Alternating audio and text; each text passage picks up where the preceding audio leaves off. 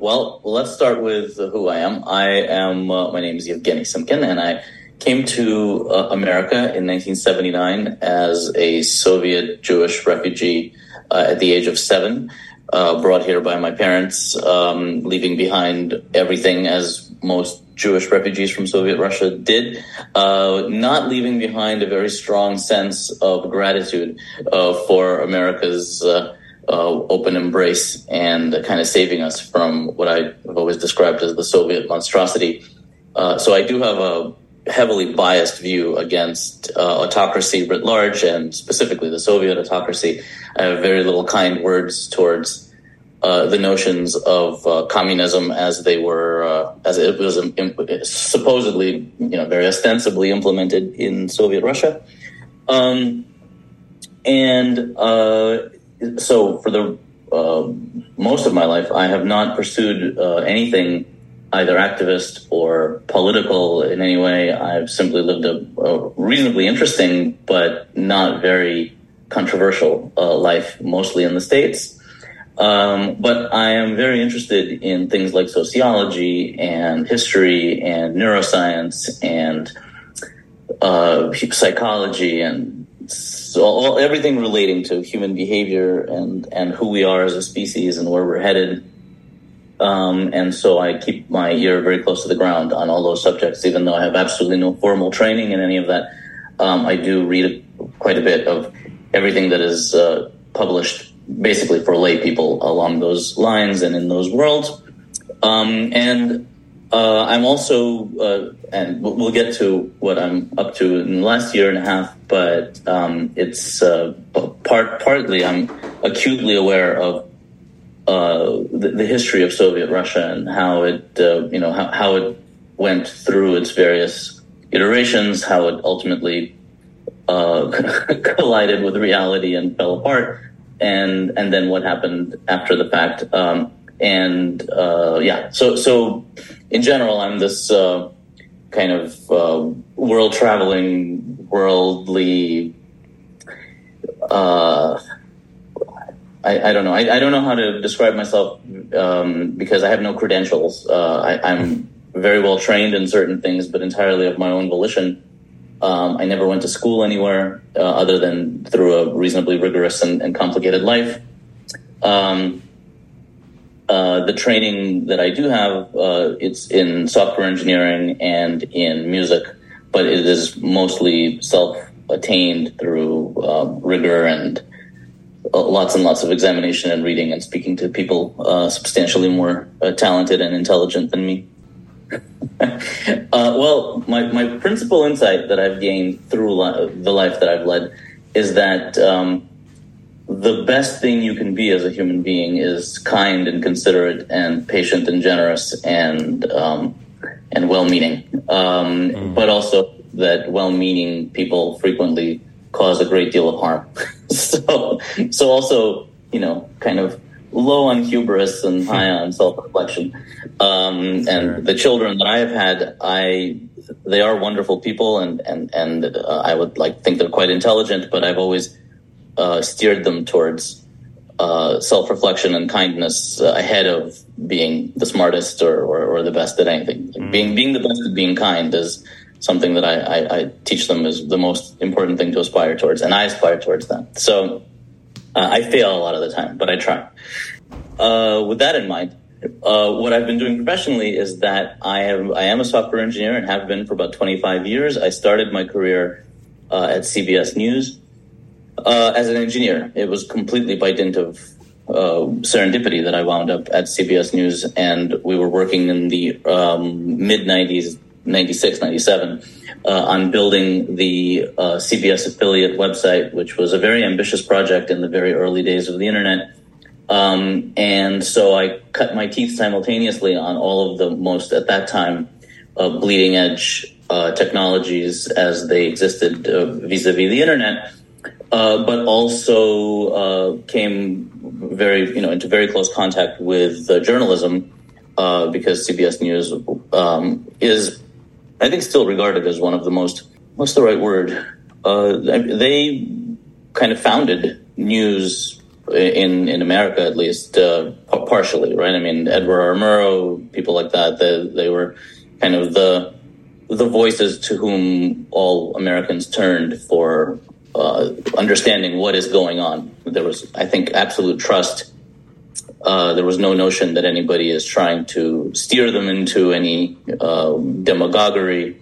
Uh, I don't think anybody thought that Murrow and his his uh, colleagues were particularly biased in any way um, at the time, right? I'm, mm. I'm sure that it, this has been rethought potentially in the hindsight, but um, anyway, so so this was a very interesting moment for journalism because uh, again, very serendipitously, I had nothing to do with this, but at that that was the moment where uh, journalism as a practice and as a profession went from being something that was funded uh, by other enterprises. CBS was very proud, and we, we were given lectures by uh, Dan Rather uh, on how CBS uh, corporate was going to continue to fund the news division indefinitely and with you know a great a great deal of gusto uh, on the backs of the David Lettermans and and CSIs of the world, um, and they will never have to worry about the fact that the, the things they produce may not be necessarily very profitable, and that literally changed more or less overnight while I was there.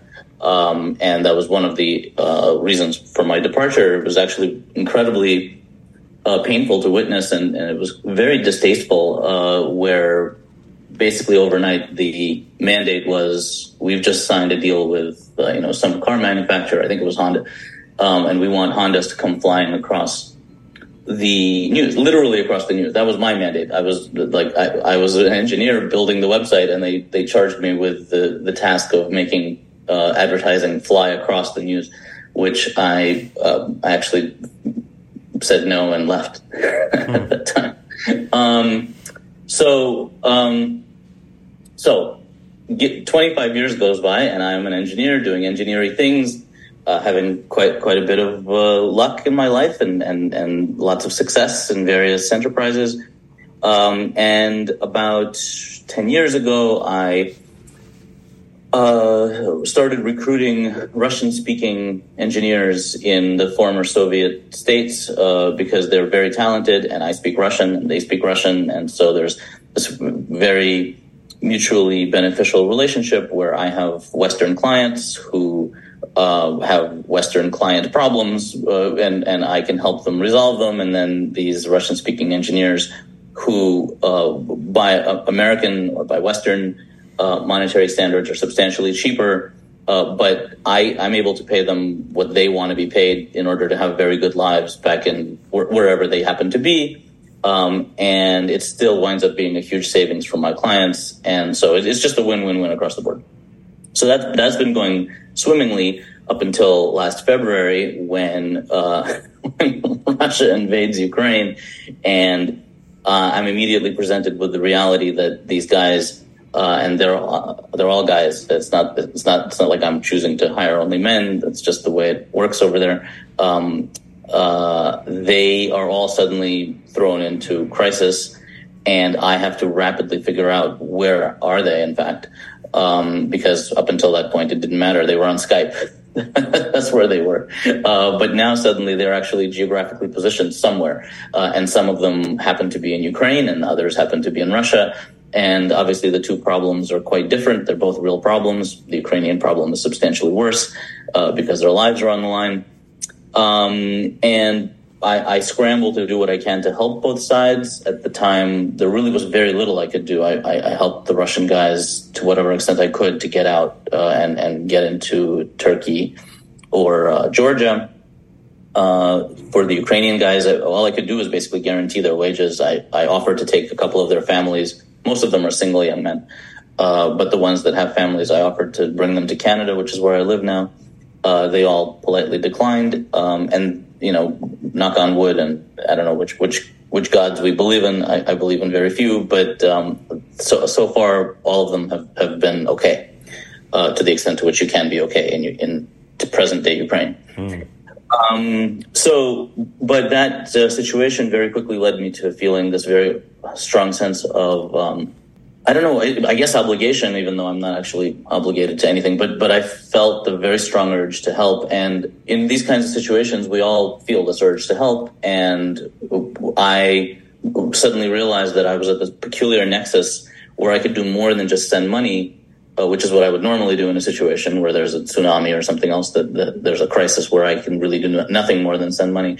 Um, because of my background in, in, and not my background, but my connections to the people who are from CBS or still at CBS, um, and the other connections that I'd made along the years. Like, for example, I became friendly uh, with Bill Kristol of uh, formerly of the Weekly Standard, now of the Bulwark. Um, and, uh, and, and I, I won't go into why we became friendly, but again, it's just total serendipity because I, I have absolutely no place in the world of DC politics. Um, but as it happens, I know him and, and a few other people in, in that milieu. And so I, had, I have this idea for what I can do to potentially uh, help the situation. And so I approached him and asked him if I did this, would he be willing to help in some way? And he was extremely enthusiastic and has been immensely helpful the entire time. Uh, opened many, many doors for me that I would n- never have been able to get through on my own. Um, and uh, so that's that's been that's been the story of what it is. So the, the next chapter is like, what is it? So when I left, I was seven, and I lived in St. Petersburg, and I have since learned from various acquaintances that St. Petersburg was particularly difficult for, for the Jewish community. Um, my friends from Moscow, for example, don't have similar um, anecdotes from, from their life. Um, but I, would rather not get into the, the grisly details, but mm-hmm. uh, it was, it was, um, I mean, by any by any standard definition, what I encountered was uh, abuse, um, pretty pretty um, egregious abuse uh, at the hands of uh, not just the children but uh, the adults as well. Um, it was um, it was malevolent, and it took me many many years to figure out how to forgive those people. Um, and uh, I think I have at this point, but uh, it, it it all plays into my larger worldview about the nature of information and the way that people presented with the wrong information can very quickly be um, bent towards very malevolent things. Mm. The power of, of, of, tribalism, the power of culture, the power of uh, repression, the power of um, personal suffering, and the need to blame somebody for it. Um, it it's um, yeah, it, it, so I, I, don't think I experienced anything in any way uh, unique. Uh, it, it's it's what happens in societies where where there is a, a, great deal of suffering, and then there has to be some scapegoat, and then those scapegoats suffer more than, than, the rest. Without asking you to go into any of the details that that you you don't want to, but just on a general scale, just Russia generally, either the Jewish community or just all Russians. I don't know if a lot of people understand what it looks. You see pictures of Moscow, you see pictures of St. Petersburg, but what does it look like as soon as you get outside of a major city? Uh, it's I know I know this, this term has has fallen out of fashion, uh, but it's the third world. Uh, and, and, when you look at the statistics, I, I, so personally I spent my years in St. Petersburg. I visited Moscow a couple of times, but I I, I never really spent any time outside of the cities personally. So my I, you know all I can do is. Is, is say what I've read.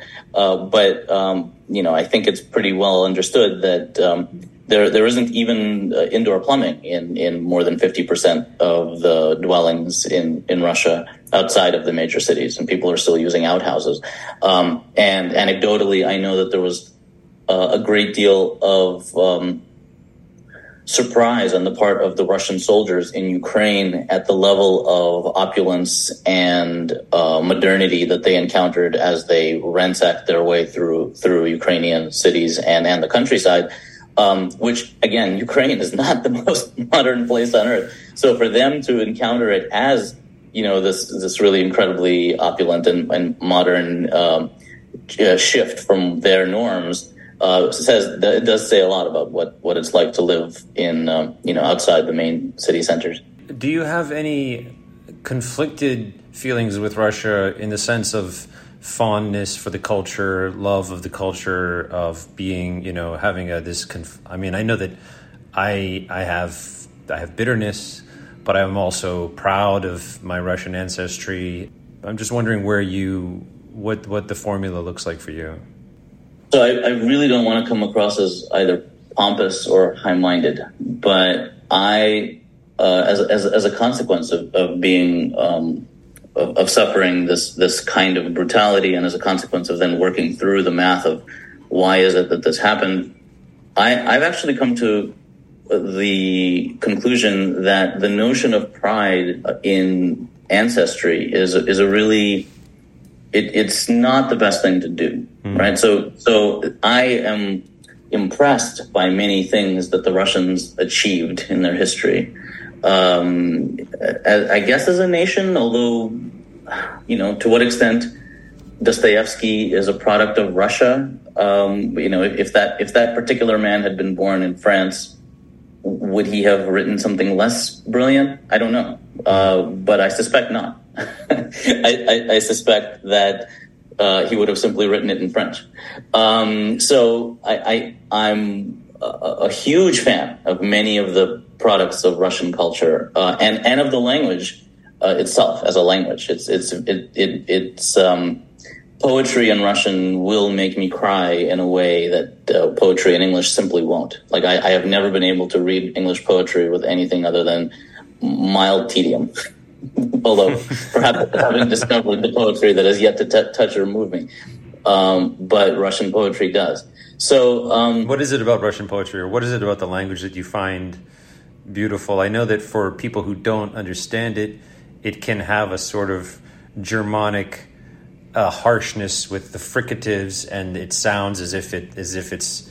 I think maybe some people would be surprised to to hear how how elegant and beautiful the language seems to people who know it. What do you find beautiful about the language? It yes, I I can totally agree with the people who find it jarring to hear. It's it's it's definitely it has a lot of harsh sounds, but once you move past the sounds it's the flexibility of the language, right? The, it, it's the way you can, I mean, everything is conjugated and then you can play with those conjugations and you can move words around and, and, and a sentence can, remains, uh, retains its grammatical correctness, even if you start shifting all of the various parts, you know, terms of, um, um, the, the parts of the phrase around, right? So whereas in English, everything is much, much more strict and the moment you move things out of place, it immediately it, it's either, it either you're you're taking some massive poetic license and you're it just starts starts to become nonsense. Um, that's just not the case in Russian. So there's there's this incredible flexibility. And so if I can use a weirdly visual metaphor, it's and, and, and I guess it's a metaphor that's applicable to Russia as well. It's sort of like if you had uh, a ballet uh, performed by people whose elbows and knees didn't bend, like that's English uh, versus versus the Russian ballet, where all their limbs not, not only bend but are also quite limber. Mm. So it, it's um, that that's that's I mean my personal affinity towards it, it is it, rooted in that kind of thing. That's that's I love that description. That's that's perfect. Um, okay, and so before we get on to chapter two, which is where you start to get involved with everything post February 2022 things took a turn in Russia long before that, and not necessarily just with with um, you know obviously not just with the Soviet era, but things more recently went off the rails. You alluded to that in the beginning of the conversation, how things just went wrong. Uh, in your mind, how and where did things really go wrong in in modern Russia? Is it as simple as well, Putin came to power, or is there nothing, nothing is ever that simple because right. if Putin hadn't come to power, whoever came to power was going to be was going to they were whoever was going to be Putining, they would they would be Putining, right? I mean, and you can see in the way that people vie for power in Russia now, they're all just it, it's all just various takes on Putin. Um, so it's an incredibly difficult question. It's a question that that, is, that I, I don't think it's, it, I, I have the pay grade to answer from a sociological standpoint. Uh, I, I, have my guesses. I have my intuitions. Um, I'm a thousand percent willing to be wrong on all of this. Uh, I'm very generous towards the Russian population as as being members of, of, of humanity, and I don't think there's anything special about any members of humanity. Right? We're all reasonably simple apes who uh, have very um, fundamental and simple programming where we pursue all of the same incentives and, and, and have more or less the same interests. So the, I don't think that the Russian community is any more likely to, to, to have landed in this particular ditch um, than any other community. If you if you line up all of the other variables, then you know I'm, I'm guessing that the Germans or the Japanese or anybody else would have driven into the same ditch. So um, my, my, my feeling is that there is a, a, an ethos, a culture in Russia where people, and, and, this is incredibly ironic because they're the ones who really brought communism as a practice to the fore, but they genuinely do not believe as a culture in collectivist behavior, in, in, in true uh, socially united behavior and um, and the place where that begins, and we we exchanged a couple of words about this in an email uh, previously, is in the folklore and in the fairy tales. Uh, and this predates Soviet Russia. If you look at the at the children's fairy tales of, of that that come from that area, they prioritize um, they prioritize greed, they prioritize cleverness, they prioritize gamesmanship, um, they prioritize the ability to outwit and outsmart everyone and end up with, you know, ho- holding the prize, right, whatever that prize is. There's all of the normal, uh, uh, the, the, the, traditional values that we know as, as growing up in the West of generosity and, and sympathy and kindness. None of that's there. Like that is not what's prioritized. So, so you have generations of children growing up on this ethos of self-interest and greed. Um, and so I th- like again, I'm guessing, but, but that is a profound distinction between the two cultures. Um, and and and that culture, I think, leads to people who genuinely don't believe that working together towards something as a community, as a society, is either truly possible or the um, the most uh, the most appealing thing to do. It, it's uh, the people who do it are rubes. Um, and Russians, uh, I'm sure, uh, if you speak to them, and, and, you do, I'm sure you will have encountered that they think that the people who pay taxes are basically rubes, right? Like that, sometimes it's inevitable, but anybody worth their salt is doing everything in their in, in their power to outsmart the tax system however they can and pay as little as possible, cheating along the way if they can get away with it, etc. Um, and so, so again, it's very ironic that they establish ultimately a system that's based around true, like, you know, I mean, I, I don't have to tell you about what communism is built upon in terms of its philosophy, but in, in, in a communist enterprise, everybody has to be on board. You, you can't even have people who decide to opt out, whereas in, in, in our world, people can opt out all they want. They just, you know, they'll, they'll wind up suffering various consequences, but it's not going to gulag. they'll, mm. they'll, just more. So, um, yeah, so, so along comes uh, the, the end of the Soviet regime and along comes Putin and Putin does what he has to do to, to grab the power that he's going to grab. Um, and this is, so in this case, uh, this, uh, like my, my philosophy is, is, is is standing on very firm footing in this respect, which is that as any dictator ever, and as every dictator ever, Putin understands that the first thing he has to do is take charge of the media uh, and to wrangle it and control it and make sure that everybody understands that from this point forward, the only things that are said are things that he approves of. Um, and he does that with an iron fist. Um, and I, it, it's it's escaping me right now, but I can I can email it to you later. But he passes a specific law which has a really ironic and cynical name. It's something like uh, the the protection of truth or some some something like that. But but that's one of the very first things. In fact, it may be the very first thing that he actually passes as as a um, directive uh, with legal with legal consequences. Um, and and then it's basically a straight through line to the to the complete and total uh, shuttering of all um, of all free expression there, thereafter. Hmm. So then, on to the project, chapter two. So the project uh, called Samizdat Online, um, and I'll explain what the name means in a second. But but the it, it comes from this fundamental understanding, which is that free society is built upon a free press. It's not like they're not working in concert. It's not like the free press is a is a convenient or or uh, appealing thing to have as part of it. It's the cornerstone because the way that you organize in a free society is you have people who are responsible for some sort of leadership. Their inclination is always going to be to uh, to take more power than they need, more money than they deserve, et cetera, et cetera. And the public has very little access to what is really going on. And the free press are the only conduit that makes the public um, that gives the public the ability to introspect what their leadership is doing and then to change it if they feel that it is egregious. But also, it precludes the leadership from doing anything too egregious because they are aware of the fact that they're in the spotlight and that anything they do will be reported to the public. So, a dictator or, or, or up and coming dictator understands that as long as the public is constantly aware of their behavior, they're not going to be able to spread their wings the way they really need to. So the first thing they do is they shut this down.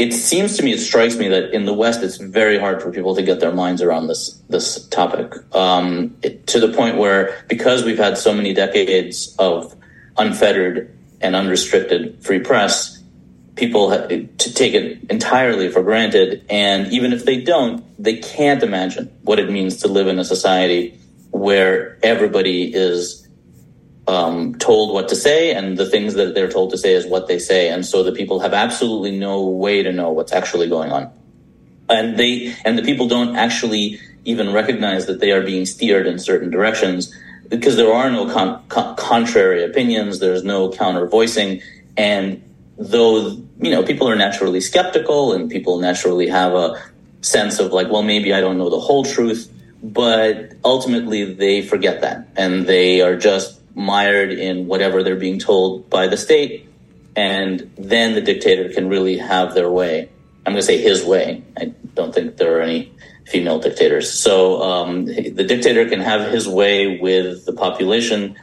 Um, and that is what Putin is doing. That is what Lukashenko is doing. That's what the Iranian mullahs are doing. That's what the Chinese Communist Party is doing, and so on and so forth. Anyone who wants to have their way with the people, they shut down information access and then they uh, they create a deluge of nonsense or semi lies that the population is then inundated with. So my feeling on this, again, like I, here I'm, like, I would be very surprised if I'm wrong. Um, and so I thought, okay, well, what can I do to undermine Putin's propaganda? And it turned out that I have, uh, uh had, and now we've built an idea of exactly how to do that uh, and how to get around his uh, censorship of all of the media that is exposing his lies, um, and give people in Russia uh, the the ability to both reach that content and to distribute it amongst themselves, which is even more important. Um, because in fact, it's the sharing that makes um, that makes this mechanism as effective as it as it uh, is. So, what is Samizdat? Samizdat literally translates to self publication, and it was a grassroots undertaking that Soviet Russians uh, utilized to smuggle content that was forbidden by the Soviet censors into the country from outside the country. Uh, and then they would make people would make their own copies. It was incredibly laborious and, and tasking, but they would make their own copies uh, of whatever it was that they were smuggling in. It was not always news. Frequently, it was literature or music or any. I mean, so much was censored by, by, by the Soviet censors that it, it's really uh, surreal. Um, and people would make their own copies and distribute them amongst themselves. And this was the mechanism that made it possible for Soviet Russians to know what's going on outside the world, uh, in the you know the, the larger, wider world. Um, and Samizdat is uh, credited by most people who study the subject uh, as being a, a, vital part of what made possible for, for the Soviet Union to end the way that it ended, uh, because it takes the population's understanding of what's going on for some, this level of regime change, uh, especially without uh, violence. Hmm. First thing the dictators do when they come into power is shut down free speech. First thing you need to take it back is the ability to communicate with free speech. Correct. Yeah. Are there any particular areas of focus when you're going through to what to what to publish, what to put out there, what to share? Do you how do you make your selection process and themes, topics, subjects? Uh, so I'm completely new to the world of journalism, and I don't want to uh, overstep. I I'm working with two unbelievably talented and actually well-renowned journalists. One is Anna Trubachova, who is a Belarusian journalist now living in New York, uh, and the other is Stas Kucher, who is a Russian journalist who's also now living in New York. Uh, both of them have very, you know, decades-long se- seasoned careers. All anybody who's from Belarus knows Anna, and anybody who's from from Russia knows Stas. So they they are both very very uh, uh, both famous and uh, talented and effective um, people. So um, I don't uh, meddle in what we um, in what we publish. Uh, I have handed that task entirely over to them. Uh, the the publications that we publish, we only have one criteria. Like so, so let, let me just clear about what we're doing. on our website, we have sort of a bucket of um, publications, which you just you you go and you click on a publication, you wind up on their front page, and then you read whatever you want. There's about 55 of them there. Uh, I, I or that number changes and grows all the time, but but I'm going to say 55. And then every day, uh, Anna, uh, who's our executive editor, she goes through many of those publications and she finds the stories that she thinks are the most pertinent and the most relevant, the most interesting, um, and then she puts those into the news well. That's kind of the the thing that makes our site uh, kind of worthy as, as as a destination for people every day. Uh, so. Um, so we that's those are kinds of the two roles we play. One is that we give people access to the entire publication, um, and then mm-hmm. the other is that we is, is that we editorialize in the sense that we pick the stories from those publications that we find the most interesting and we uh, and we place them in, in, in into people's uh, you know in, we, we, we, we highlight them we put them in front of people um, but but the only criteria for being added as a publication on our service is that you be banned by some autocrat hmm. so in effect we're letting uh, Putin and Lukashenko and the Chinese Communist Party dictate uh, who is worthy of uh, their attention because they're the ones who ban them. So we're the ones who unblock them. Uh, like we, there's no other criteria. Like that's the the sole criteria for being added, and and we prefer that people. Uh, ask us to add them to the roster. There are only a few publications that we're using without permission, and the only reason we're using them without permission is because I have been unable to reach uh, their um, their management teams, uh, and th- they're all the Farsi uh, publications. So, uh, Iran International, Radio Farda, um, Al Jazeera, uh, etc. Like, th- th- there's just a handful. But I, if you know, I would, if of course, if they said please remove us uh, from your, you know, distribution, we would. Uh, but I have not been able to reach them. Hmm. Do you track traffic do you have that you look for as metrics of success or something along those lines? We have actually incredible abilities to track traffic, in spite of the fact that we are uh, we part of what we do is we remove all of the cookies and all of the other stuff that mm-hmm. websites generally put into their like. There's a header with a bunch of JavaScript in there. We eliminate all of that to uh, to to uh, protect the readers because we don't want anyone's browser to have any evidence of the fact that they were uh, reading content for which they may get into trouble. Um, but so the, the answer is technologically we have all of the facility to know who who's reading in broad strokes, right? We we we have a region. We know that in Moscow we have X number of readers that are reading these specific uh, publications, and we have all of that data. Um, the thing we don't have, unfortunately, at the moment is the resources to expand our operation such that we can handle the tens of millions of uh, people that would come to us every day.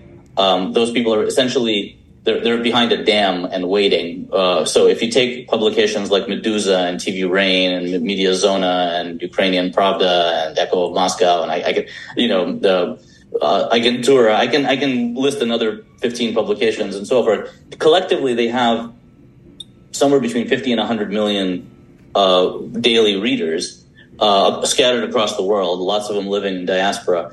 And we are co- collaborating with them. And at any moment, if I ask them to, they would start telling their readers to use our service to get to them. And they would, right? They, they have no reason not to. So, so essentially, I have this pent up audience of tens of millions of people who we could bring to the platform tomorrow. But for that, we don't have the resources to expand our, uh, the, to, to, to, to spin up enough servers to handle that kind of mm-hmm. traffic. And also, once we have that kind of traffic, we would immediately incur the full wrath of the Roskomnadzor and the Belarusian censors and the Iranian censors, etc. Um, and then we would we would then potentially lose the game of whack a mole, which we're poised to win if we have the resources we need in order to rapidly spin up the domains. And, and we haven't talked about what the thing does and how it works, but but it's all hinged on a kind of brinkmanship where we spin up domains faster than the censors can knock them down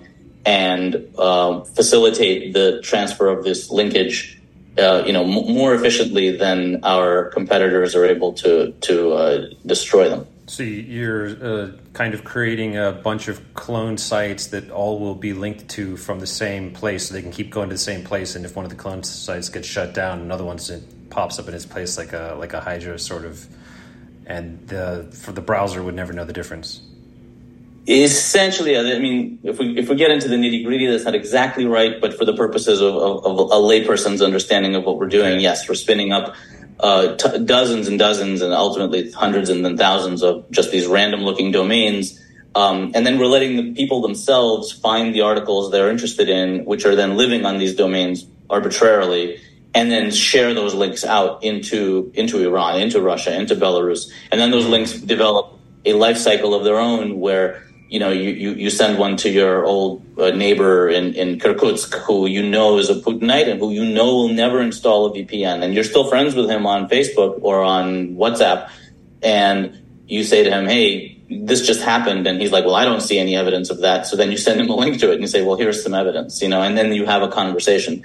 That's, that's the, uh, that's the ethos of how it works and why this particular approach, I believe, is much more effective than VPN mm. because VPN is something that requires the user to know that they are needing to find something and then actively looking for it versus the masses and masses of people who are living in, in you know relative discomfort and a complete unawareness of where to go looking for information or what information they'd be looking for. In fact, they don't believe there is any information to be found. They're comfortable and confident in what they're being told. So that's the so then you arm or we arm the diaspora and and the you know and there's millions upon millions of people no longer living in Russia. And then of course there's the the you know they it's hard to know what the number is but let's call it 25% of the Russians who do believe that they are being lied to and and need some means by which to dispel those lies amongst their friends and relatives. So that's precisely what we are providing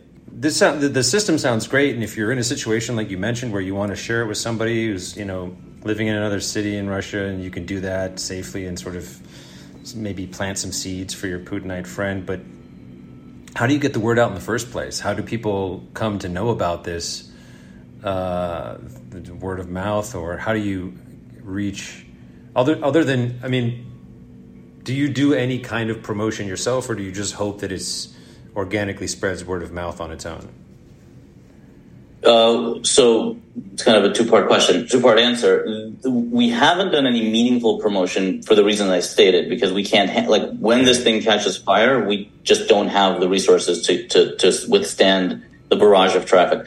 But um, so in the West, we are you know I'm doing these kinds of interviews and and actually getting a lot of traction with you know we've been covered in Business Insider and Wired and Fast Company and The Nation. I, can, there's a, I mean, the, the, in the West, it's actually been uh, pretty easy to get the word out that we exist. Although I still have a pain point where, for whatever reason, CNN uh, continues to constantly cry into its beer and these stories about how the Russians just have there's no way to reach them, right? And I, I just keep waiting for them to notice that yes, there is.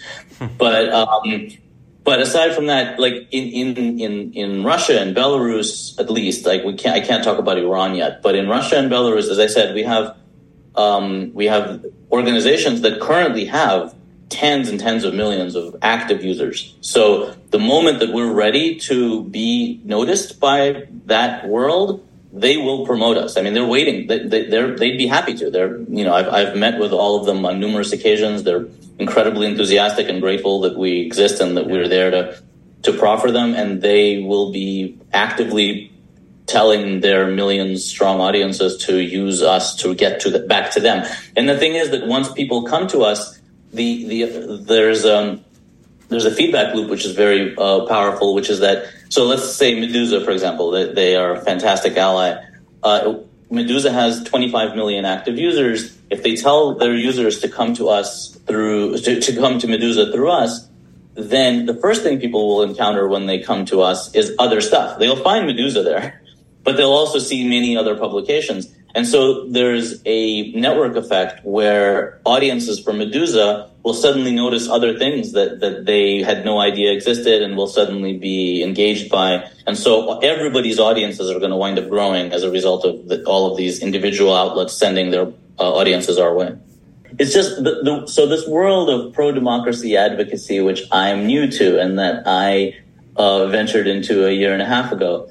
Um, I'm I'm really struck by how um, inefficient it is, how uh, how many uh, people get in their own way, how many organizations have all of these bizarre bureaucratic hoops to jump through uh, that they cannot simply eliminate. Like nobody's in power to eliminate the hoops when they see something that's truly effective. Um, and and you know, I, I, I'm on the one hand, I'm constantly invited to all these prestigious conferences and, and, and events and everybody uh, is just completely in awe of everything that we've achieved and how amazing it is and everybody is very impressed. So if I was able to fund this thing on Attaboys, we, we would be we be massively successful, right? We'd be more successful than Facebook. Uh, just uh, last week, a colleague of mine, find, like I, I've been, I've been predicting that this thing works in China for a year and a half. I've been told by everyone that it absolutely can't possibly, and that the Chinese firewall must be too sophisticated, and that we are just, you know, we're just, we're just smoking dope in our prediction that it will work in China. And then my colleague went to China uh, finally and uh, tested it out, and it works perfectly. He was able to read the New York Times and the Wall Street Journal uh, he sent me sc- giddy screenshots of him r- reading the New York Times and the Wall Street Journal from. Oh wow, that's uh, really cool. I believe it was in Shenzhen. Uh, yeah, and so, but the thing is that as an engineer, I had no way to imagine how it wouldn't work. I was con- I was confident it would work because it would require some level of um, you know, sort of pseudo magic for the Chinese to be able to preempt this, having never even bothered to try, because nobody's doing this. I love this project. I love the work you guys are doing. I mean, I mean, I love the fact that you're slipping through these technological defenses. It's sort of like that line from the movie Dune: "the, the slow blade penetrates the shield." And, yeah, yeah, yeah. I think of that all the time. Yeah, and I and I also, I mean, I of course, uh, I love the fact that this is a, just a very real and immediate immediate example of how sunlight is the best disinfectant, but like th- this right here is journalism combating autocratic abuse directly, not in some sort of metaphorical sense, but like people are are getting switched on, and to see that happening, especially when you know I I believe that the hero is not just made by by their own traits, but the but heroism is defined by the um, the enemy. The greater the enemy, the greater the hero and when it's journalism against autocratic dictatorships, when it's journalism against Russia or against you know North Korea, what have you, that's that's uh, that's an epic battle.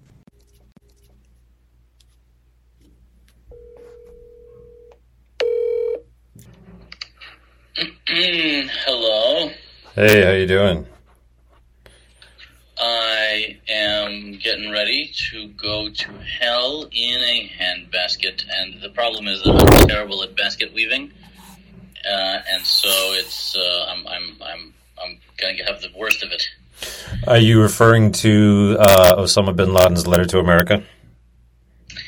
That's a piece of it, that, but but this is this has all been uh, this has all been kind of mounting. I'm sure that uh, you're you you and I mean you, are in this space. You know what's happening. Yeah. And, um, I'm increasingly of the opinion that um, that we made a terrible mistake in climbing down from the trees. And, uh, uh, yeah. Uh, yeah, I, I share your sentiment. You know, just when I think that it couldn't possibly, like, we, this is it. We've hit the bottom. It can't, it can't get worse than this. Um, and then I wake up the next day and it gets worse.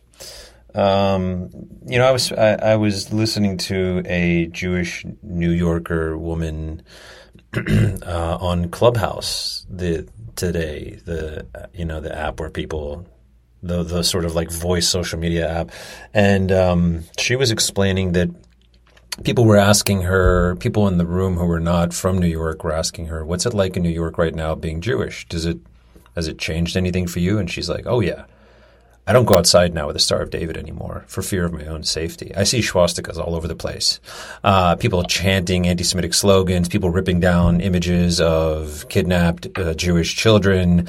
It's everywhere. It's it's like it's like a whole new world. Except it's not a different world. It's the same world. It's just this stuff has been, um, it's been among us all along.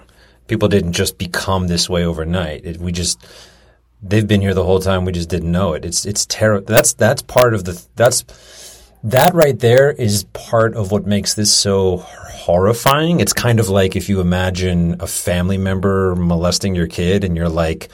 The molestation is evil, but then also you you have to do the mental sort of re, like reassessment of like, oh my god, I've known this person all this time, and it turns out they're a monster. It's like, oh my god, like my fellow Americans, it turns out so many of them are these anti-Semites who are just, uh, and I'm putting aside the, the, the, the, people who are just, you know, um, Palestinian rights. Obviously, I'm not, but there are a lot of people who are very much pro-terrorist, pro-atrocity. And maybe in the early days, you, there was like, you could be like, no, they're not really, they're just a little bit swept up and they're just, Hmm. Well, we've seen we've since seen some examples where it just gets clearer and clearer that some of these people are completely on board. This is the thing. I have not been in, under any illusions uh, that any of this uh, isn't the way it is, but that's because my impulse has always been that we are so ahead of our skis, right? As a species, like we we we have completely abandoned our nature we, we have re- rejected our nature. Um, and because our nature is horrible, it is. And, and nature is horrible, right? And we have all these paeans to how glorious and beautiful nature is, but, but it isn't. It's trying to kill us all the time. Like all we do all the time as a species is desperately try to stave off nature's psychopathic desire to kill us. Um, and then we ourselves are these brutal, monstrosities, but we hate that idea, and so we tell ourselves all sorts of fantastic um, bedtime stories about all of our virtues and all of our kindnesses and compassions. And they, those do exist in, in very specific regulated environments. But the moment we're in any danger, the moment we're hungry, the moment we're horny, the moment we sense any anything of, out of the ordinary, we are raging homicidal lunatics. So, and, and always have been. So, like to me, this is it, like this is what's happening right now. And and and and here I'm going to pretend that I'm a sociologist. Is that human beings are surrounded by what they can only define as crazy right? And I'm using the word colloquially, but you will hear it in the media all the time. Like you will hear people define things they it's not it's no longer that just they disagree with it, right? It's crazy. They they see what's around them as crazy, and crazy is inherently dangerous, right? Crazy is unpredictable. Crazy can't be put into some normalized place. So when you're near crazy, you need to either move away from the crazy or you need to kill the crazy. Like th- that's those are your only two options. You need to either control them or annihilate them. And so, yes, they are enraged. They see, you know, the, the, I, I don't know that they're necessarily anti-Semitic as such, like sure they the Jews are easy to hate because we've you know we've, always been that kind of like default uh, group that is at the heart of all evil. So why not hate them? But um, but I, I don't think that this has been like a hidden, you know, like a, a, a hidden uh, thing that they've just been festering in. It's just that they they don't care as long as they're safe and they have their Netflix. They don't care. Mm. And the hmm. moment they're then suddenly they need something to take their rage out on, and of course the the, the nearest Jew will do. Yeah.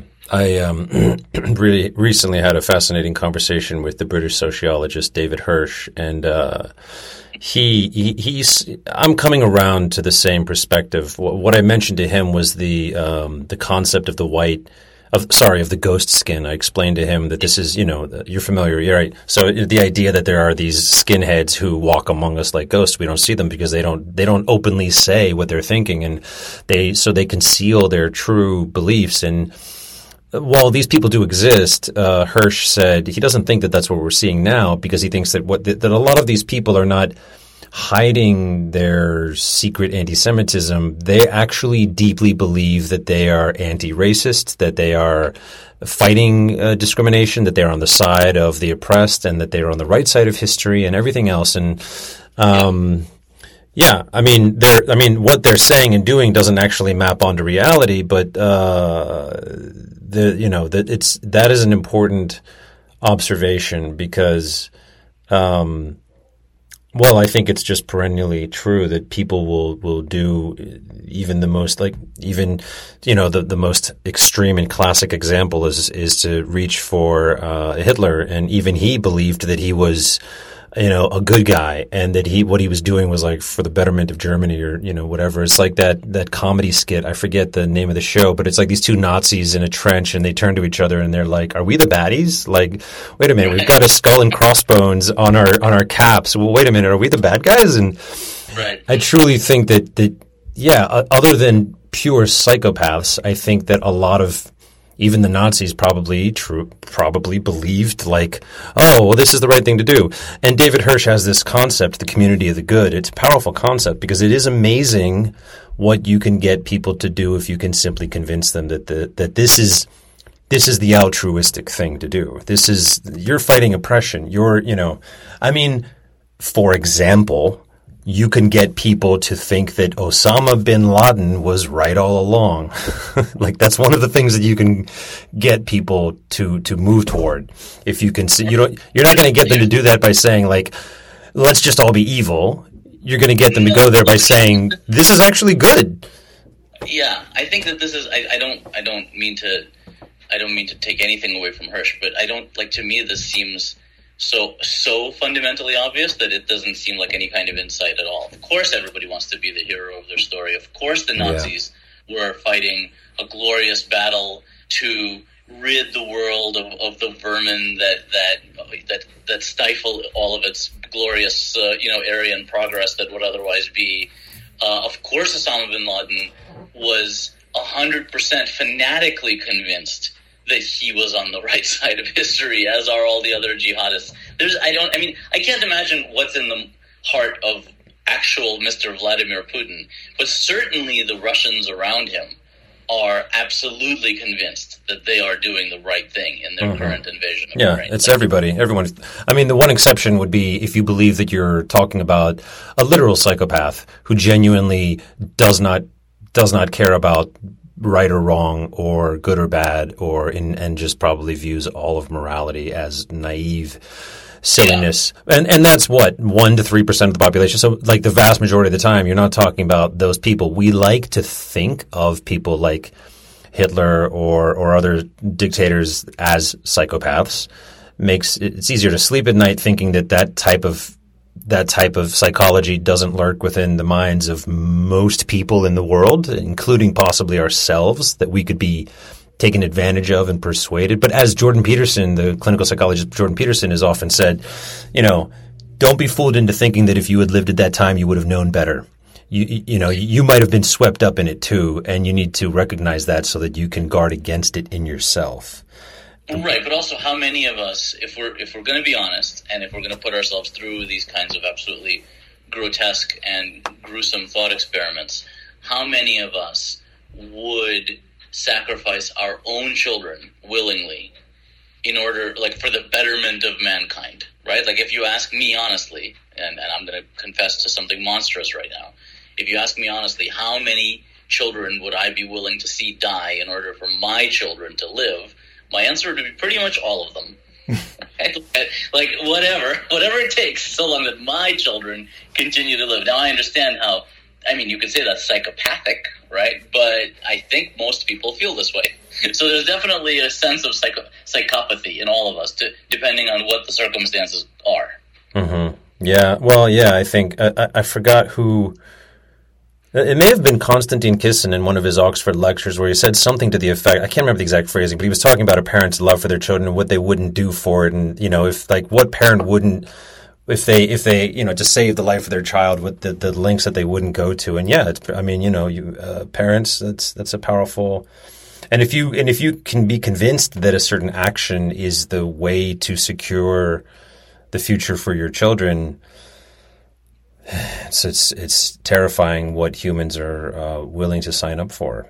Um, right, and there's no better way to get people to become psychopaths than to convince them that their children are in danger. In fact, they're much more likely to become psychopathic if you bypass you're in danger and go straight to the your children are in danger. Oh, right. The right. famous trope. Think of the children. The famous, yeah. That's been tr- that that seems to come up again every ten years in American life. Think of the children, in in a different yeah. context. And yes, it's uh, yeah, yeah. You're right. Um, so, uh, t- tell me what's new with you.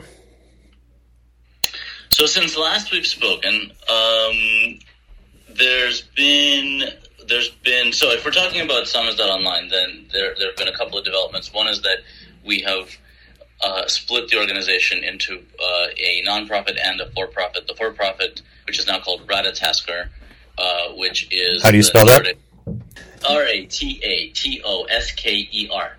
Got it's it. The, it's the it's the Nordic squirrel that carries information uh, up the tree of life from the serpents in the roots to the eagles in the branches. Nice, uh, nice. I like the symbolism.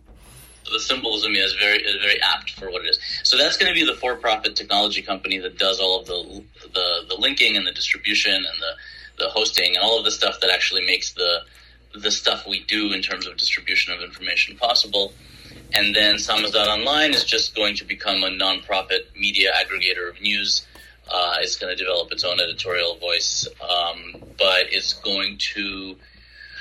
Uh, re- we're going to remove the uh, Iranian um, aspect and uh, spin out a whole new Farsi language and well English Farsi uh, thing that's just it's a separate thing. It's going to be named something else. It's going to be operated by other people. Um, I am at present in talks with some uh, interesting people in the world of uh, Iranian, um, you know, media in exile that are fighting the mullahs. So uh, I'm really um, optimistic that that's going to turn into something real. Mm, I wish the best for that project. That that's such a, a needed project. Uh, and is it is it going by the same name as before, Free Persian Press? No, it's actually so the the most likely candidate for this. Um, so it's Hamegani, H A M E G A N I, um, which the people who I'm working with say will resonate uh, deeply with uh, Iranian expats uh, because it um, it refers to it's it's very similar to Samizdat in that it, it has a certain definition that uh, everyone will I, I, am my understanding is that it relates to like open communication or where can listeners go if they want to financially support your project? Oh, well, we, we can accept their donations right from summons.online.org. Uh, okay. Uh, there's a there's a donate button there. So the, the thing that I've been focusing on a lot lately, and this this actually came out of the uh, ferocious Google story, which uh, I told you about before, but but uh, Google's Discover, which is their newsfeed in Android, is disseminating most of the pro-Russian, anti-Ukrainian propaganda in Russia at this point. Um, and we approached Google. We've been telling them about this for close to ten months now, and they every time we discuss it with them, they um, you know they, they grab their pearls and say, "Oh my!" But then nothing changes, and then there's no nothing. Just it, it just goes on unabated. Uh, tens of millions of clicks a day by the Russian populace to information that uh, reinforces everything that their other channels of propaganda tell them day in and day out. Um, and, but this time with uh, Google's, you know, essentially Google's stamp of approval because it's coming out of their newsfeed. Hmm. Uh, and, and, since in Russia there's no access to any reality, this is all the news they get. Um, so the, the, so that's you know that's what it is, and and that but that led me down a very very interesting rabbit hole of speaking to various um, um, Western news outlets. I won't name names because I don't want to shame anybody, but uh, major, major news outlets, right? Your audience knows all of them quite well, including individuals who your audience probably likes and is fans of.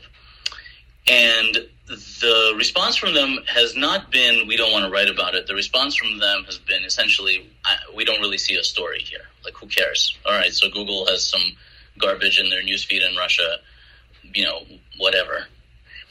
And so initially I was really confused by this, but then upon closer examination, I realized that the Western press writ large has completely lost. Uh, I'm gonna I'm gonna use Sam Harris's expression. They've lost the plot. I guess it's not his expression. He uses it a lot.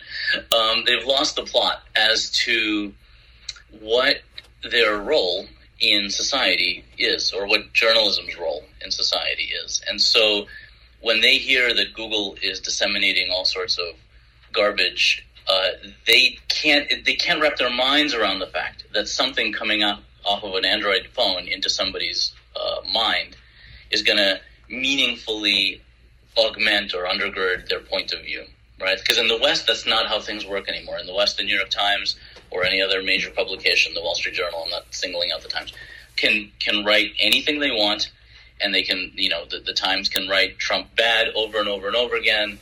Um, and the people who agree with this point of view will appreciate it being restated, and the people who disagree with this point of view will simply ignore it and write it off as ah, there's that left leaning Times. But no one is meaningfully informed by anything. So the news media sees themselves essentially as entertainment, and this is how they make their money uh, and th- that's not new, right? Like that they they simply are as as sensationalist as they can be in order to attract as much attention, so they can generate their uh, their dollars. And um, I'm a, very enthusiastic capitalist, so I have nothing against them earning their money, but the nature of their of their underlying mission, which uh, used to be to be, you know, that fourth estate to hold the leaders' feet to the fire and to inform the public as to what is going on so that the public can take uh, the, the, steps they need to take in order to hold their leadership to account. That is no longer their role. Like they, they don't see it that way. So so they don't grasp the fact that the reason that Ukraine is still at war and that their people are being butchered is because the Russian community, the Russian population is uh, fundamentally confused about reality and are supporting Putin's, uh, in, in, you know, insane uh, engagement therein, um, and because they have no exposure to an alternative point of view, um, because they are inundated with the lie that Ukraine is overrun by Nazis uh, and they need to go and, and defeat them. Mm. They are, you know, very, very stoically uh, braced for however long that project is going to take. Um, and and I'm my understanding is that the people at Google simply cannot grasp how relevant their reinforcement of that mindset is. Like it's not it's not yet another way to you know just kind of say one thing that the Russians understand there's another side to and and just can ignore mm. if they mm. feel like ignoring it. Yeah. Yeah, no, I, I, think that's insightful. There's I've been thinking about this myself. Um, and perhaps in particular uh, since my firing, because it, there's a there's a connection there. But I, I, was thinking about this before that because of things that I've seen elsewhere, and just the the turn from the desire to uh, give the public the truth or, or deliver the truth uh, to giving the public what they already perceive as the truth, which is not the same as informing and enlightening. That's actually when you're just telling someone what they want to hear, that's almost can be seen as a form of lying. Um, yeah. And so, and this is this is I mean this is what happened with me, where where the paper wanted to please uh, a, a, mob essentially. But this is also what I see happening on a more broader scale with with the media, not just in the United States but beyond that, where there is a real with this sort of silo effect of you know you have right wing media, you have left wing media, and they're trying to speak to a right wing or left wing audience and tell them not the truth, right? Because that would require that uh, that on occasion or maybe even frequently, um, for example, Fox would would say something that would come off as incredibly left if they're trying to tell the truth, some truths are going to be left and some are going to be right. Uh, but obviously, they're not going to do that. They're not going to tell their audience things that might have the optics of uh, leftism because their audience isn't there for the truth. They're there to hear their own thoughts reflected back to them, which um, that's fine if if I think for social media, but not for the news.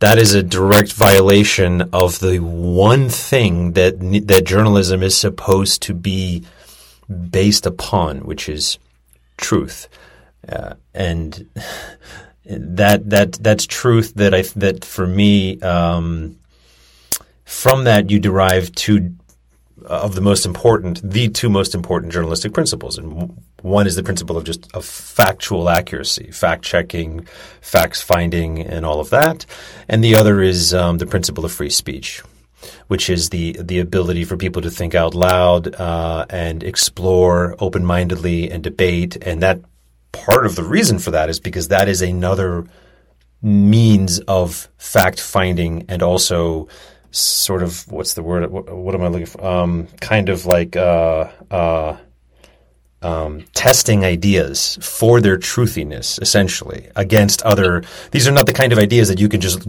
Google the answer. It's not like what's the capital of China. These are more nuanced things that you kind of you kind of sort them out by engaging with others and and you know the kind of more nuanced truths. Um, and there are papers that are basically saying, no, we will have none of that because a certain group of like angry, woke, hysterical liars uh, wants a particular version of the truth, and we're just going to act accordingly. And you see this happening all across the West, I find. And I think, in particular, I've seen some, I've seen some things post October seventh that fits into this uh, pattern that is uh, just extremely disturbing and deplorable. And um, I know where we need to get to course correct, and I know what we need to, to do, but I don't know how we're actually going to accomplish that given the current state of affairs in our society. Like, so let me phrase it. Let, let, let me ask this because now I'll, I'll, I'll, I'll turn the interview around and ask you a question. the thing is that we, we have course corrected many times, right, over the course of our civilization. And, and, and we've, uh, I, I, mean, civilizations have collapsed, uh, and, and the, the way that they collapsed was reasonably local. So the collapse of, you know, the, the Mayans or the Aztecs had little to no effect on on things going on in in Asia or, or, or Europe or Africa. Um, but that's just not the way that civilization would collapse today, right? If civilization collapses today, it's going to be a global collapse um, because we're so so completely intertwined. Um, and so, like, what does that look like? What does that collapse look like? And also, what does it look like for it not to collapse? Because this is the part where I'm I'm really having a hard time with if we dodge this bullet what's the next bullet, right? There's always the next bullet, and and and my concern is that every time we dodge a bullet, um, like like we dodged the bullet in the um, in the 80s, for example, uh, when like the, the, the fate of the planet came to you know one guy uh, named what was his name Stanislav something Arkhipov or some. So I, and this is the, this is the insane part. Like I'm forgetting the guy's name. He literally saved civilization. Right, all of it came to one dude, and and he. I, am sure you know this story, right? Where he's just like re, he, he's the one guy that's refusing to push the button Yeah. on, on on the nuclear retaliation to what turns out to be a, a computer glitch and a mirage. But but you know, there in the bunker, it sure, sure looked to the other guys on his team like the, that the world the war had started and they were supposed to they had some some number of seconds, right? Not even not even hmm not hours, right? Like they had like a minute or two or five, something like Mhm. that. To, we're retaliating, and if they had pressed that button, you and I wouldn't be having this conversation. There would not be um, modern civilization today. We'd be living in in, in a post-apocalyptic um, Holocaust, uh, you know, hell. So we dodged that bullet, and we got a few extra decades out of it, and here we are. And the question is, what's the next bullet going to look like? And let, and then the question is, well, how do we dodge it? All right, well, I don't know, but let's say we do. then what? like, what's what, what's the next? What's the next bullet? Right. So if we're talking about truth, like I really think that the ship on truth has sailed, and and people chasing after it are are not going to find it. Right. And and that's not because I'm some sort of postmodernist. Uh, uh, I don't I don't even know what the next word should be, but uh, um, I'll just leave it at postmodernist. I, I I think there are truths to be known, and I have many in my head that I firmly believe. But our success as a species cannot depend on us having uh, agreement upon uh, all sorts of things that we really, we obviously can't.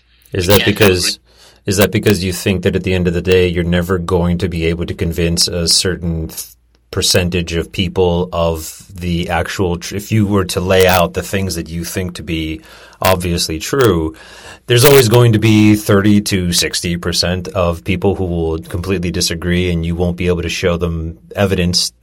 They they're they're not going to be reasonable. They'll just gaslight you um, and is that the problem as you see it Th- that that is the problem, and and the range of disagreement varies from something as moderately consequential as did Trump win the last election, right? Which is a which is a pretty pretty large truth around which to disagree, uh, and the people who believe that Trump won the last election uh, are reasonably numerous, and they're quite convinced. I don't think that they're doing it for the lulls. Um, whereas the people who are convinced that the Earth is flat, and there I'm not sure that they're convinced. Maybe they are just you know just just just trying to have a, a laugh. But but let's, let's assume they are convinced. That conviction is hi- highly inconsequential, right? Other than them being kind of foolish, nothing changes around anything they do, regardless of whether they're a doctor or, or even if they're an airline pilot, right? I used Yeah. to quip that as my pilot knows the earth is round, we're good. But in fact, it doesn't even matter. The plane knows the earth is round. The pilot's mostly a passenger at this point. So whatever. Let, let them think what they think. But then we get to the people who think that Trump won the election, and they have strong convictions around uh, good convictions, right? They're, they're again, they're on the side of the good. They believe in our founding principles, democracy, blah blah blah, and they believe that the country has been stolen, right? So that yes, they're they're unhappy, and and that's a very serious disagreement.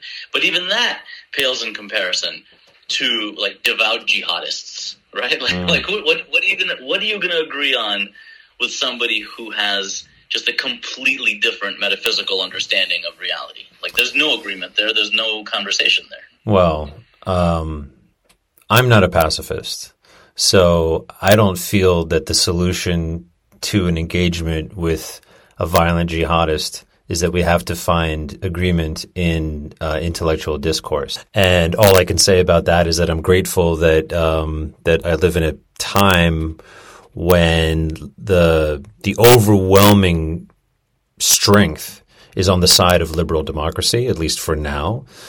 And so, if it does come down to a street fight, uh, we will win every single time. At least, at least for now. Um, you know that that's not always a guarantee, and liberal democracy is a fragile thing. That's why it's so important that we that we protect. Right. Yes, for the moment we have the upper hand, but you know, you, you throw in a little bit of gene splicing and CRISPR, and uh, you know, like you you you give it twenty years, and the kind of evil that people will be able to conjure in their basements uh, is going to be you know, the kinds of things that currently are in level five CDC facilities.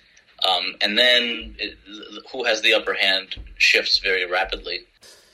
And my pushback to that would be to say that I really do think that this political, socio political phenomenon is actually an existential threat. It is a very powerful threat. And part of the reason for that is because um, we are animalistic.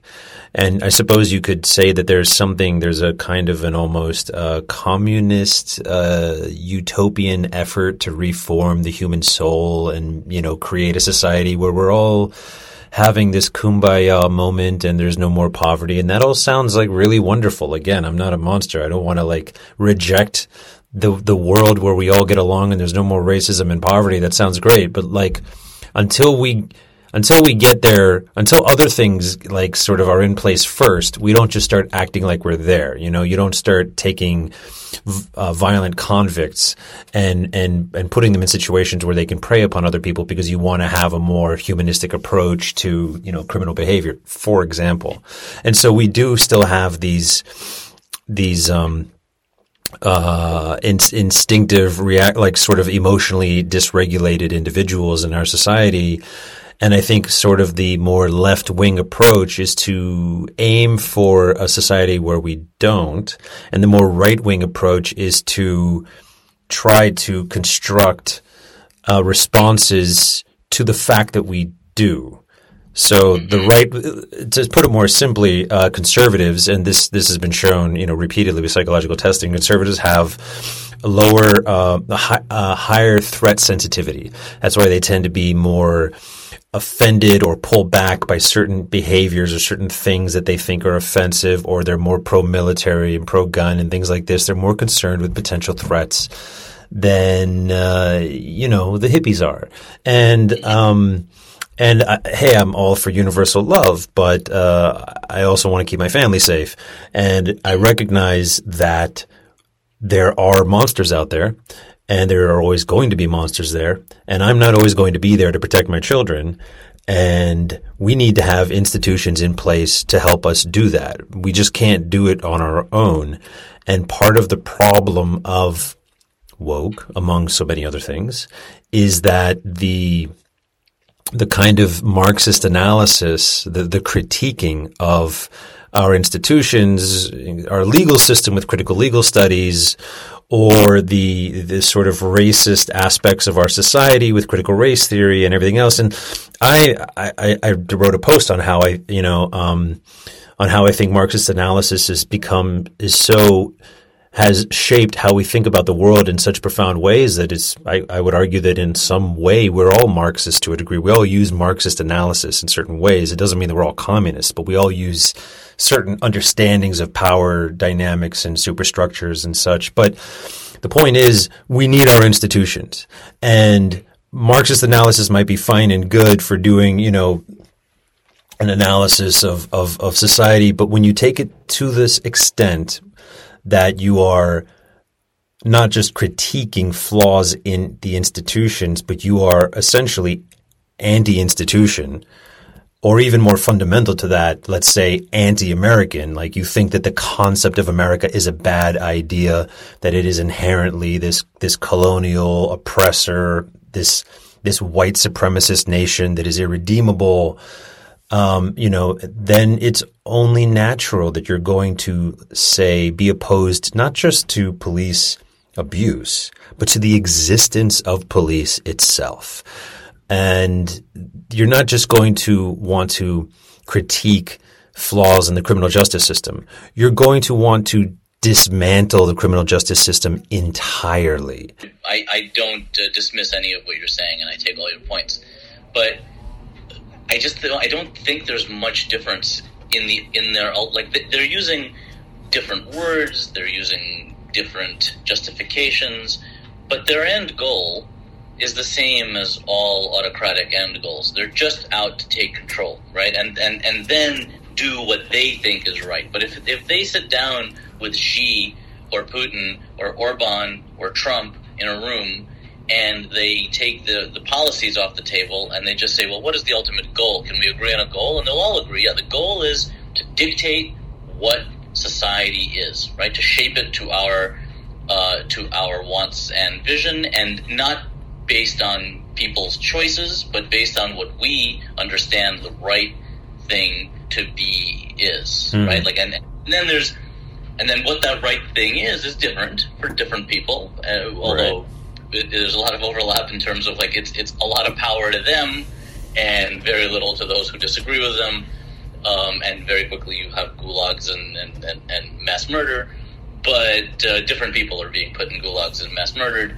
But the contest is the same, and the end goal is the same. So mm-hmm. I like. So I'm not. I don't. I don't like picking on the woke as a uh, like a particular or some kind of new or or, or the, the only thing even mildly different about them is that they wrote in as this wolf in sheep's clothing with you know with, with uh, along with feminists and along with and feminists who I agree with, right? Like, uh, like pe- people who were fighting for completely reasonable things, and and uh, like the, who could disagree with being anti-racist, right? Like I mean that, that sounds like a perfectly rational operation. I don't want to be racist, so I want to be anti-racist.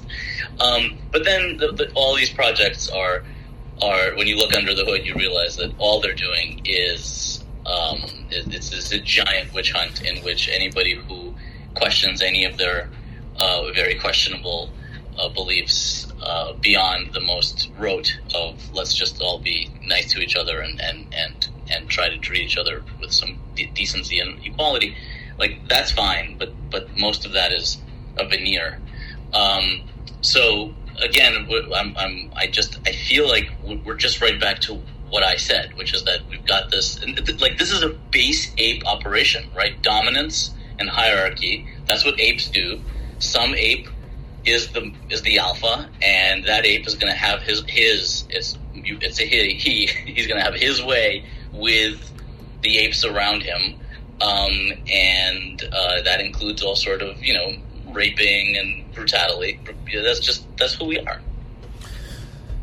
Yeah, I uh, you know I, I, I recently did a, a, profile for the Free Press on uh, Oakland activist Seneca Scott, and when I was talking to him, something that he told me was that he doesn't go right or left, he goes up and down, by which he means I don't think he has much utility now for the left right form of analysis of the political spectrum. It's, so for him, to your point, it's not so much about left or right because they're both kind of doing the same thing in a way. And so he prefers to think of it in terms of, as you said, authoritarian, which you see on both sides, uh, or more driven by by public sentiment. Like, what do the people want? What does the public want? So more more liberal democratic, and that's the for him that's the real division that matters. And I I agree with him. I think you're right. It's not that the, it's only woke progressives who are authoritarian.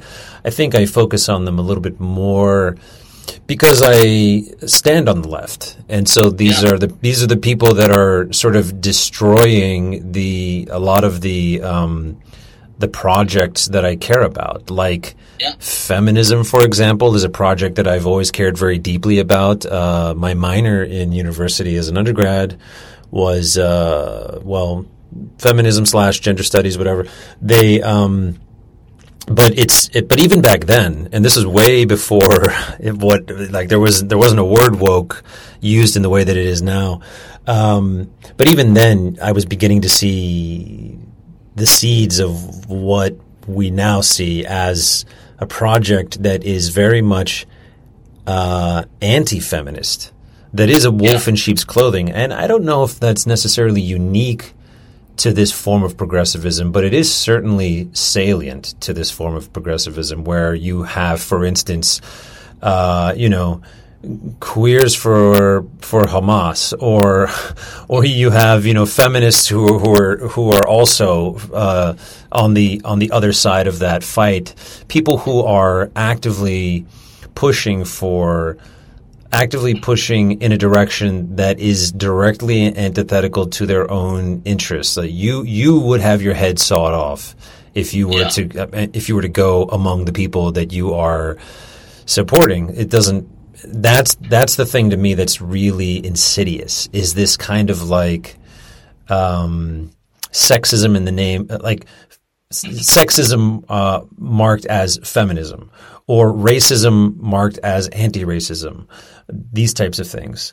It's, it's like the gazelles for lions movement right? Or but but, but the, the, the, there is like i don't think it's entirely irrational right? I can totally i, I can believe a uh, somebody who who describes themselves as queer and uh, who says I support Hamas's objectives, even as I understand that they would kill me, right? But I'm not looking to live amongst them. I just support their objectives vis-a-vis their, you know, horrible mistreatment at the hands of the Israeli Israelis, and, and then they will tell you some song and dance about how these people are, in fact, you know, kind of contained within their own world, and they're not, you know, they they have no desire to affect how the queer community lives in the West, and and then maybe they'll tell you something about how somehow the queer Muslims in in in Gaza are somehow happy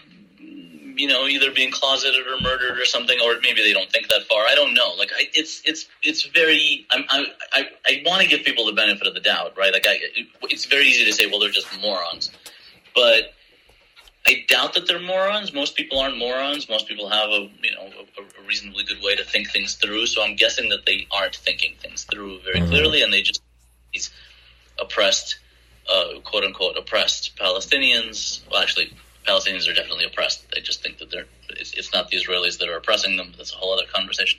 Um, so they see these oppressed people, and they, I think, quite honorably. The brainwashing is so profound there that I've that I've actually argued that I think that the Western these Western leftists, activists in these parades that are chanting these things, to me, they're worse than Gazans who support Hamas because they they know better.